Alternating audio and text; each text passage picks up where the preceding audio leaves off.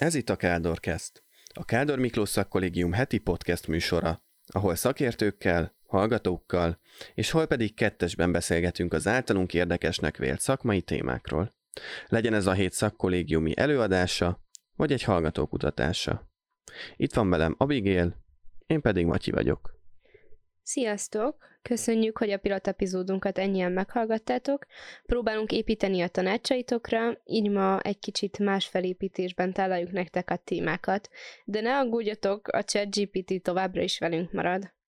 Az eheti adásban beszélni fogunk a tavalyi GDP alakulásáról, és azon belül, azon belül meg fogjuk említeni az építőipart is. Illetve bemutatjuk röviden az egyik kiszivárgott törvényjavaslatot. Tehát akkor térjünk is rá az első témánkra. Igazából éveleje van, évelején mi történik? Nagyon sok minden szokott történni, volt már itt farsang, húsvét mindjárt. Mire ezt halljátok már húsvét is? Vagy éppen nem? Lényeg a lényeg, hogy ilyenkor adja ki a KSH az előző évre szóló teljes jelentését. Tavaly év végén általában már lehet látni a harmadik negyedévi, nem? Negyedik negyedévi adatokat. Viszont most arra már teljesen összesítve is böngészhetjük őket. Így gondoltam, hogy egy kicsit erről beszélek nektek, de először is a felé kell kacsingatnunk, annak kell utána néznünk, hogy igazából mi is ez a GDP, mert annyi ilyen dobálóznak vele, meg mindenhol szembe jön. Természetesen egy jó közgazdász hallgató kapásból tudja, mi ez a GDP, de ha ez most mégsem így lenne, akkor azért menjünk biztosra, és elmondom nektek, a GDP az ugye egy angol betűszó, és a Gross Domestic Product ö, szavakból áll össze. Ez lefordítva bruttó hazai terméket jelent. Ez igazából egy gazdasági mutató, amely egy ország összesen ele, előállított javainak és szolgáltatásainak a piaci értékét mutatja. Tehát igazából azt jelzi, hogy az adott országban egy év alatt összesen mennyi pénzértékű terméket állítottak elő és szolgáltattak ki. A GDP az a gazdasági teljesítmény egyik alapvető mutatója, és használják általában a gazdasági növekedés és az egyes országok gazdasági összehasonlítására is. De a GDP-t azt általában egy egész évre, leosztva, egész évre leosztva számolják, de természetesen lehet más időszakokra is vonatkoztatni, például negyed évre vagy fél évre. A GDP számítása során figyelembe szokták venni az összes termelőt, vállalatot és az állami szektort is. De a GDP számítás az adott országban előállított termékek és szolgáltatások piaci értékének összesítése alapján történik, és általában a nominális és a reál GDP-t külön számítják. akkor nézzük meg egy picit a 2022-es negyedik negyedévi GDP-t Magyarországnak. Ha ezre így rátekintünk, akkor azt látjuk, hogy a kiigazított és kiegyensúlyozott adatok szerint 9,1%-kal nőtt az előző év azonos időszakához viszonyítva, azaz 2021 negyedik negyedévéhez. A Központi Statisztikai Hivatal, ugye ők a KSH, adatai alapján az előző negyed évhez képest a gazdaság teljesítménye 4% kal csökkent, míg összességében 2022-ben a GDP volumene 4,6%-kal növekedett. Mindez azt is jelenti, hogy a második fél évben, 2020 után ismét beállt a technikai recesszió. Folytatódott tehát a gazdaság zsugorodása az év végén. Ez szörnyen ijesztően hangzik, de nem kell megijednünk.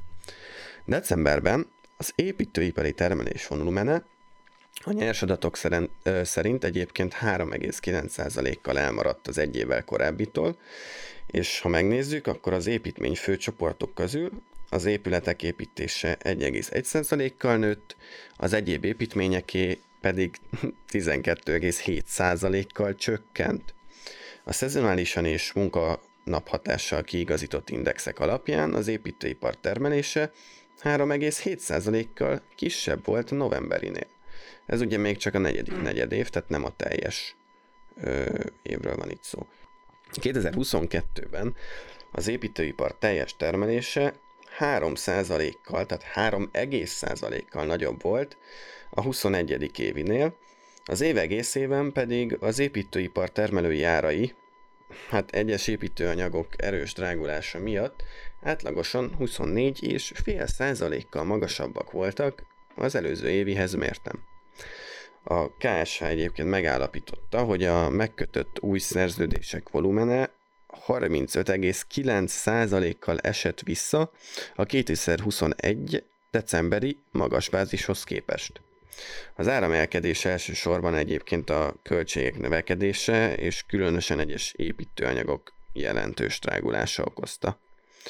Az építőipar 2022 negyedik negyedévi termelői árai 4,6%-kal voltak magasabbak az előző negyedévinél. Összességében igazából mit láthatunk ebből a rengeteg száraz adatból? Bár relatív erősnek tűnhet a csökkenés, az építőipar csökkenésének hatása a GDP-re elenyésző. Ha összehasonlítjuk például az asszály miatti mezőgazdasági visszaesés hatásához képest, mely több mint fele, a visszaesés feléért hatással volt. Most a rengeteg száraz adat után evezzünk egy kicsit ö, emészhetőbb vizekre.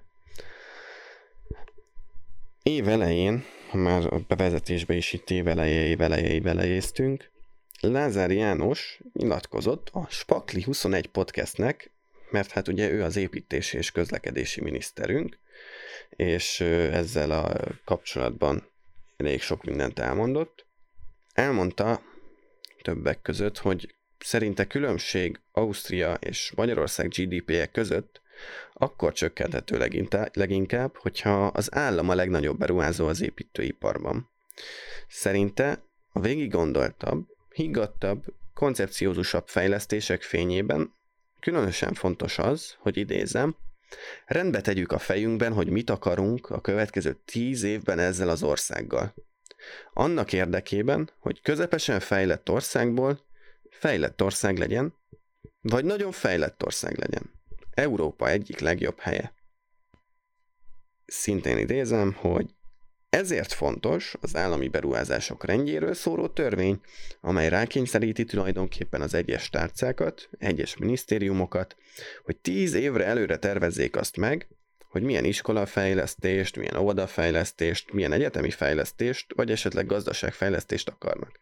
Én ezt olvastam, és eléggé felvidultam, felvirultam ennek olvasása közben, bocsánat, hallgatása közben, mert hogy ezek ilyen nagyon komoly tíz éves tervbeütéssel rendelkeznek, de természetesen valószínűleg velem van a probléma.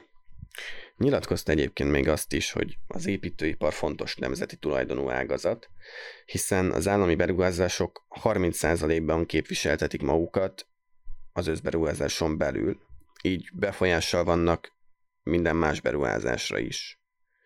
Ezzel kapcsolatban egyébként bővebben beszélt arról is, hogy a kormány célja az, hogy Magyarországon olyan nemzeti érdeket képviselő, magyar kézben lévő gazdasági ágazatok jöjjenek létre, mint az építésgazdaság, az építőipar, a logisztika és az élelmiszeripar, amelyek nagyban hozzájárulhatnak a GDP növekedéséhez. Itt remélem azért figyeltetek, tehát hogy itt arról van szó, hogy Magyarországon nemzeti értéket képviselő, magyar képzel, képzben lévő gazdasági ágazatok. Tehát igazából a nemzeti érdeket képviselő mit jelent?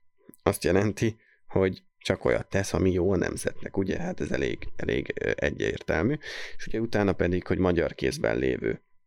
Most ez azért különösen érdekes, hiszen az elmúlt években már előjött több alkalommal is, hogy a kiskereskedelmet megpróbálják kicsit hazai kézbe terelni, kiskereskedelmi cégeket, és most azt látjuk, hogy ebben a felsorolásban ugye minden előjött építésgazdaság, logisztika, élelmiszeripar, viszont nem található már meg a kiskereskedelem a felsorolásban.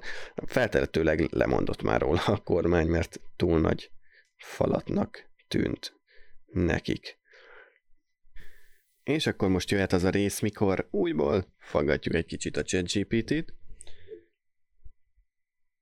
hiszen ígértük, hogy meg fog maradni. Szóval ChatGPT, milyen veszélye van a építőipar túlstimulálásának. Az építőipar túlstimulálása, azaz az építkezések, infrastruktúrális projektek, lakásépítések és egyéb építési tevékenységek intenzív növekedése rövid távon jelentős gazdasági növekedést és munkahelyteremtést eredményezhet.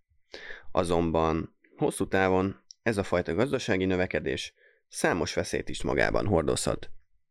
Például túlterhelődő erőforrások. Az építőipar túlzott növekedése miatt az építőanyagok és más erőforrások, mint például a munkaerő, gyorsan kimerülhetnek. Ez a fajta kimerülés pedig az árak emelkedéséhez, valamint az építőipari projektek lassulásához és megszakításához vezethet. Környezeti károk. Az energia és az építőanyagok termelése, a talaj és a visszennyezés, valamint a növény és állatvilág pusztítása mind káros hatásokat gyakorolhatnak a környezetre. Pénzügyi instabilitás. Olyan gazdasági lufikat teremthet, amelyek, ha kirobbannak, gazdasági instabilitást okozhatnak. Az építőipari projektekhez kapcsolódó hitelek és befektetések általában magasabb kockázatúak, és az építőipar lelassulása vagy összeomlása a bankok és befektetők számára súlyos pénzügyi veszteségeket eredményezhet. Az építőipar fenntartható növekedése az erőforrások hatékonyabb felhasználása, a környezeti hatások minimalizálása és a pénzügyi stabilitás biztosítása érdekében fontos az építőipari projektek és növekedés ellenőrzött, mértéktartó és fenntartható növekedésének biztosítása. Pont.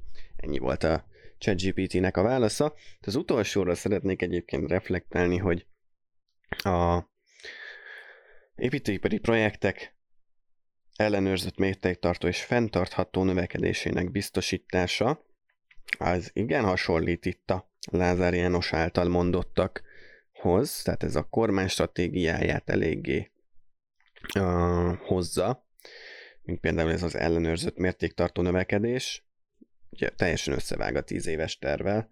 Most a kérdés, hogy ki másolt kiről. Jó, hát alapvetően nem másolt senki senkiről, de, de tetszik ez az összecsengés, hogy ugye a kormány a tíz éves tervekkel próbálja itt a, az átlagos, szép, lineáris fejlődési vonalat tartani. Úgyhogy az első témánk ennyi is lett volna. Térjünk át a következőre.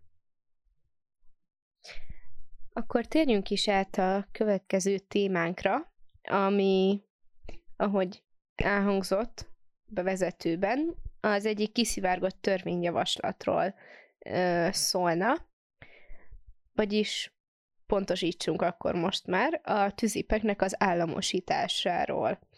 De mit is jelent maga az, hogy tüzép? A tüzép az tüzelőszer és építőanyag kereskedelmi vállalatot jelent, és akkor nézzük is meg pontosan, hogy mit írtak erről a törvényjavaslatról, mi az, amit éppen tudunk. Um, igazából tudnunk kell, hogy ez egy építészeti törvényjavaslat csomag, tehát uh, itt uh, többfajta törvényjavaslat is van ezen a témakörön belül, és az egyik kiragadott lenne ez a tűzépek államosítása, ami nem lenne más, mint az exportra szánt építőanyagokat szabotás szinten felvásárolná a kormány, és az árukészletből pedig nemzeti építőanyag kereskedéseket állítana fel.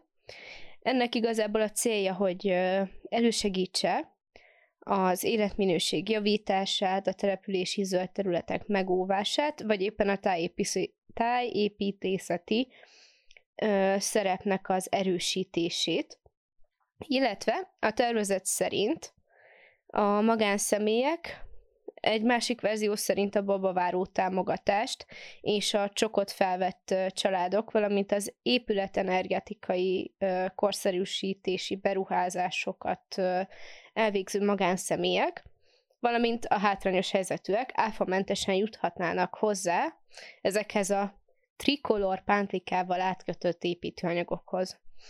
A törvényjavaslat regisztrációs kötelezettségeket ír elő az építőanyagoknak a behozatala, illetve a kivitelének a vonatkozásában.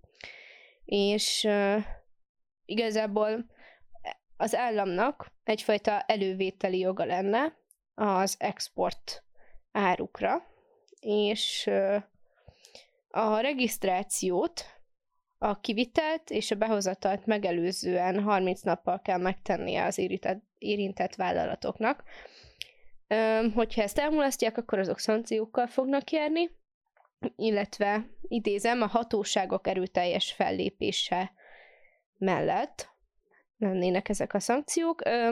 Ez a kötelezettség borítékolhatóan igazából magával vonna a termelés akadozását, hiszen teljes bizonytalanság alakulnak ki, hogy ugye az exportra szánt termékek valóban eljutnának-e a megrendelőhöz, ugyanis nem lehet tudni, hogy végül is akkor az államnak ezekre majd szüksége lesz, és elő fogja ezeket vásárolni, vagy pedig sikeresen el fog jutni a, a külföldi ö, vállalathoz. Szóval közelítsük meg ezt egy kicsit más oldalról is, ugyanis ö, a törvényjavaslata kitér arra is, hogy az épületeknek az energiahatékonyságának a növelése érdekében a magyar építőanyaggyártók adókedvezményben részesülnek, és áfa visszatérítési támogatást kapnának azok a magánszemélyek, akik épületenergetikai beruházásokat tesznek. Annak ellenére, hogy itt van ez az adókedvezmény és áfa visszatérítés, tudni kell azt is, hogy exportra csak olyan termékeket lehetne eladni, amelyeket az ország amúgy nem importálna. És hogyha az építés gazdaságért felelős miniszter, azaz Lázár János, akiről már beszéltünk, értesülne arról, hogy az építőanyagok kivitele, idézem, jelentős mértékben akadályozza, vagy ellehetetleníti a kritikus infrastruktúrák létesítését, működését, fenntartását, fejlesztését, legfeljebb egyéves exporttilalmat rendelhet el az adott termékre. Bár a külkereskedelmi tevékenységekhez nem kell az államnak a jóváhagyása, export esetében, ugye, ahogy említettem már, elővásárlási jog illeti meg őket. Ez még a tervezett részben ugyan nem részletezett, regisztrált alapanyagokra és termékekre vonatkozik. Azzal a kitétele, hogyha egy adott termék esetében a kormány megszabott árszintet fog meghatározni, akkor a gyártó annyiért köteles eladni neki, és igazából teljesen mindegy lesz az, hogy mondjuk két országgal arrébb, vagy akár országon belül is valakinek drágában el lehetne adni, kötelessége mindenkinek azon a szinten az elővételi jog miatt az államnak eladni. A törvényjavaslat megágyaz annak a láthatóan kívánatos eshetőségnek is, ha a külföldi cégek a törvény hatására kivonulnának az országból. Idézem, a magyar építőanyag gyártás védelme és fellendítése érdekében. Ugyanis az építőanyagokat gyártó gyárak eladása esetén az államnak elővásárlási jogot kell biztosítani, miután törvényileg lehetetlenítette el működésüket. Azért ezt elég viccesnek tartom, így magánvéleményként. Ugyanis ehhez hozzákapcsolódik még egy február 21-én életbe léptetett, idézem a gazdaság újraindítása érdekében fizetendő, kiegészítő bányajáradékról szóló rendeletmódosítás. A módosításban 3 milliárd forint fölötti forgalmú Magyarországon égetett anyag és kerámia építőanyagokat gyártó cégek számára 90%-os járadékfizetési kötelezettségeket ír elő ha egy bizonyos árszint felett értékesítik a termékeiket, és ez az árszint a jelenlegi építőanyagárakhoz képest jóval alacsonyabb egyébként. És Magyarországon három ilyen cég van.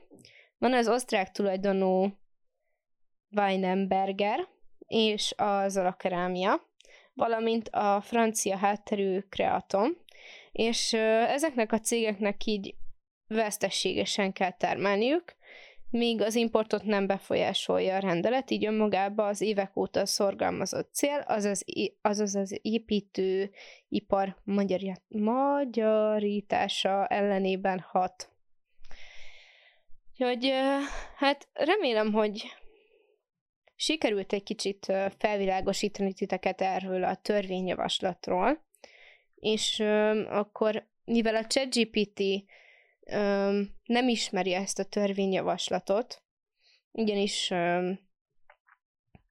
ez még tényleg csak egy kiszivárgott információ, ezért nem konkrétan erre kérdeztük rá, hanem akkor azt kérdeztem meg tőle, hogy mi az ismérve a sikeres államosításnak? Erre a kérdésre azt válaszolta nekünk a ChatGPT, hogy az államosítás egy olyan folyamat, amely során a magánkézben lévő vállalatok vagy szektorok állami tulajdonba kerülnek, ezt mindenki tudja, és a sikeres államosításnak az alábbi jellemzői lehetnek, ezek nem biztosak, ezek fordulhatnak elő, valamikor több, valamikor kevesebb. Itt felsorolt igazából négyet. Az első a gazdasági hatékonyság, vagyis hogy a vállalatoknak és szektoroknak hatékonyabban kell működniük, mint a korábbi magánkézben lévő tulajdonosok által működtetett vállalkozásnak, és az állami tulajdonnak nagyobb felelőssége van az erőforrások hatékonyabb felhasználására, valamint az üzleti folyamatok racionalizálására, ami egy magasabb gazdasági hatékonysághoz vezethet. A második a szociális előnyök, például a munkahelyek megtartása, a bérek és jutatások javítása, stb. A harmadik pont a stabilitás. Ha az állami tulajdonban lévő vállalatok a nemzetgazdaság számára kulcsfontosság, kulcsfontosságú szektorban működnek, például a közlekedés és energiaellátás vagy egészségügy terén. Tehát ez akkor van ez a stabilitás. És az utolsó pont az átláthatóság és felelősségvállalás, hogy lehetőséget ad az államnak, hogy az adófizetők érdekeit képviselje az adott szektorban, és felelősségre vonhatóak legyenek. Az állami tulajdonban lévő vállalatok pedig átláthatóbbak lehetnek. Itt leírja még azt is, hogy az államosításnak a sikere konkrét körülményektől függ, és az államosítás során felmerülő kihívásokkal és nehézségekkel is szembe kell nézni. Fontos, hogy a vállalatok hatékonyan és átláthatóan működhessenek, és működtessék, és az állami tulajdonban lévő vállalkozások is versenyképesek legyenek a piacon, valamint, hogy az állam ne használja fel az államosítást politikai vagy egyéb nem gazdasági célokra.